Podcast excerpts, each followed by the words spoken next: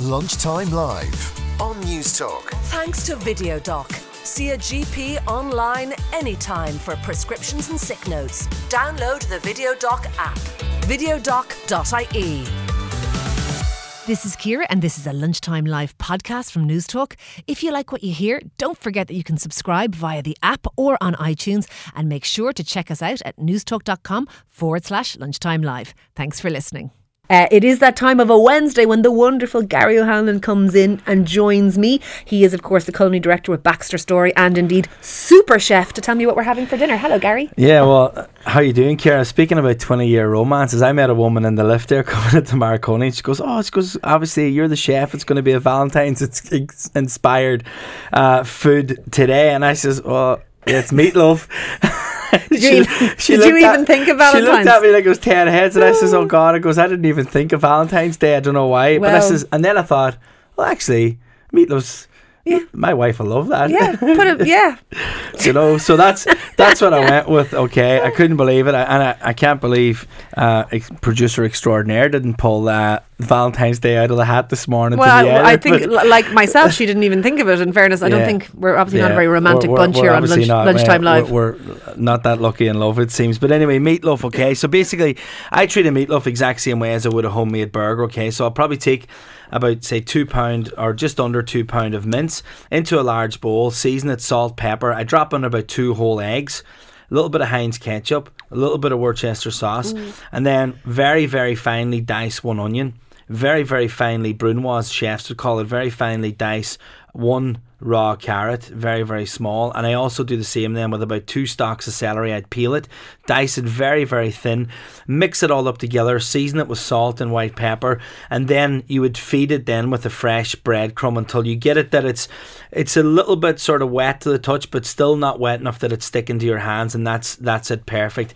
Then you want to get a one kilo loaf tin and what I do with that then is I line it with uh, streaky bacon Ooh. and press in the meatloaf, flip back over your, your slices of bacon, put it into the oven that's preheated at about 165 and I bake that then for about 50 to 60 minutes depending on your oven. I usually do about 50 in mine then let it sit covered in uh, tin foil or greaseproof paper for about 10 to 15 minutes before I'd cut it.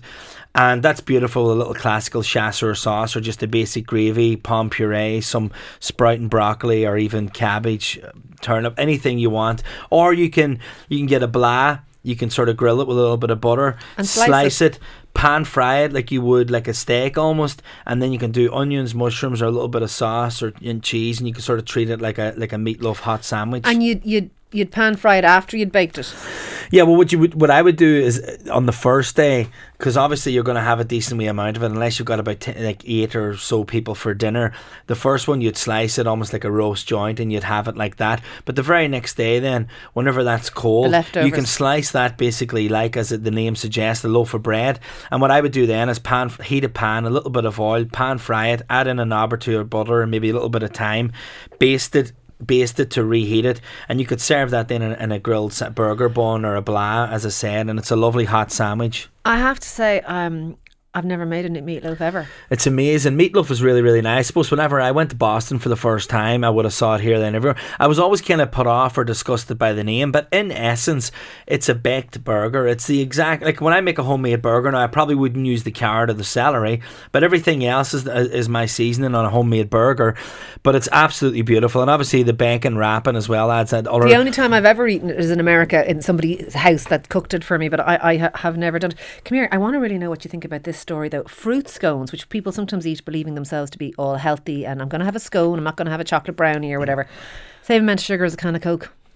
Yeah, look, I think there's a. T- I'm going to blame the. Uh, donut brigade for this. There, somebody's obviously got a donut shop and they decided let's just get a couple of journalists onto scones, whatever, and just get get everybody away from pano chocolates and, and donuts and whatnot.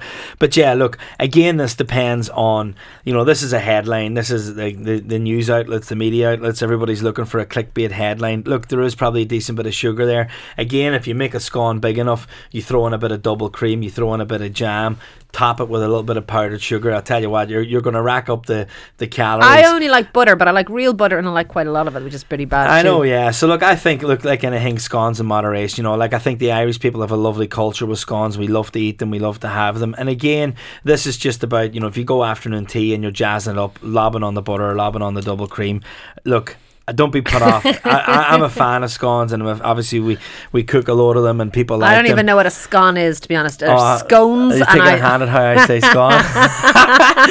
this happens. Hey, I'm getting sick of this now. This happens every time I walk out of news talk. They're all shouting hi now in the box. Look, thank you for that. We will talk to Gary next week. We do love talking to Gary. I'm going to leave it with this text because it's just lovely. It someone says, Lunchtime Live, what a fantastic interview with Brian Kennedy. I just love him, but he has gone up in my estimation. He is so positive. Well done, Ciara. Never mind, well done, Ciara. Well done, Brian. And that's from Elizabeth. I'm afraid we are out of time here today. We did not get near the amount of texts or calls that we wanted to. So we'll try and do better again. Keep them coming. We do love you. Uh, it's all we have time for. Sean Moncrief is up next. My thanks to Michael Quilligan on sound, to Claire Darmody and Macaulay and Kira Courtney on the team. We will be back tomorrow. Uh, but from me, Ciara, thank you so much for listening.